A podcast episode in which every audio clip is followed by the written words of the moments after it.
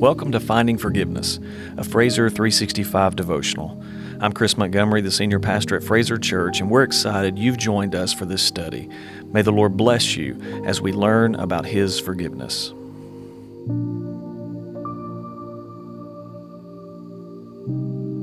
This is day 13 of Finding Forgiveness. Our title today is Imprisoned.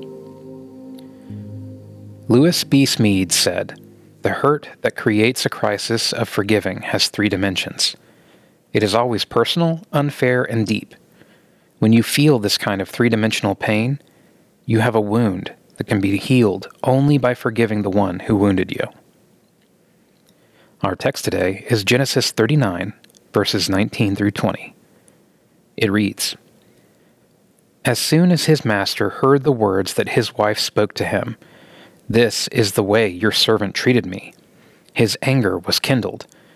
And Joseph's master took him and put him into the prison, the place where the king's prisoners were confined, and he was there in prison. It's one thing to be put in prison for a crime you did commit it would be difficult to be incarcerated, confined every day to a jail cell because of poor choices that you had made. You could deal with that because at some point you would have to be honest with yourself about how you got there. But to be falsely accused and thrown into prison for a crime you didn't commit, that would be an entirely different struggle. If you caused the hurt, you must find forgiveness from God, the person you hurt, and find a way to forgive yourself. Yet, to be the one hurt by someone else's sin, you must find forgiveness in your heart for the offender. Joseph would have to battle with anger, bitterness, revenge, etc. He would have to overcome the many emotions that could possibly put him in his own mental prison. Joseph would have to find the strength from God to overcome the war that would rage in his mind as he sat in prison every day. He must find the forgiveness to find victory rather than settle for playing the victim. Charles Swindoll explains this temptation to play the victim. Victim. That's a word we hear a lot these days. I realize some rush to the word too quickly and too often. There are those who claim they've been victimized regardless of the whole truth of their story. I'm talking about genuinely being victims of unfair and unjust mistreatment. How often I've thought, it's just not fair. That person did what was right, but was treated so wrong. Why, Lord? If we're ripped off, we want to rip in return. Only worse. It's our human nature. We want to get revenge. We want to get even. Just wait, we say. We'll get even. And so we wait for the perfect moment to pounce. And as we do, we feel the restricting confinement of that attitude. It binds us until we're held hostage by it, unable to be free, unable to live an enjoyable life. There are some people in physical prisons that have found more freedom than those who have never been incarcerated. Spiritual prisons are much harder to escape from. There is no doubt that Joseph struggled with these thoughts in his mind and spirit. Everyone would battle in the flesh not to question their situation if they had been where Joseph was after living with integrity. Somewhere in his heart, Joseph had to trust that God was still in control so that he could find forgiveness. Though these verses detail Joseph's plight, there is a hint in them of God's power. Verse 20 states, And Joseph's master took him and put him into the prison, the place where the king's prisoners were confined.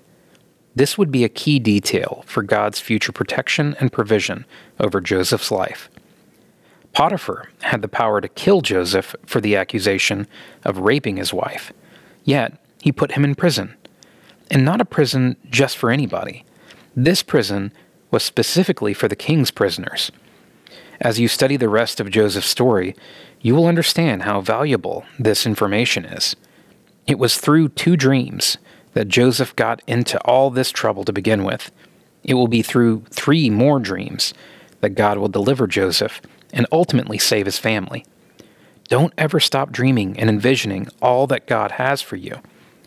God always has a plan and purpose for your life, no matter how bad your circumstances seem.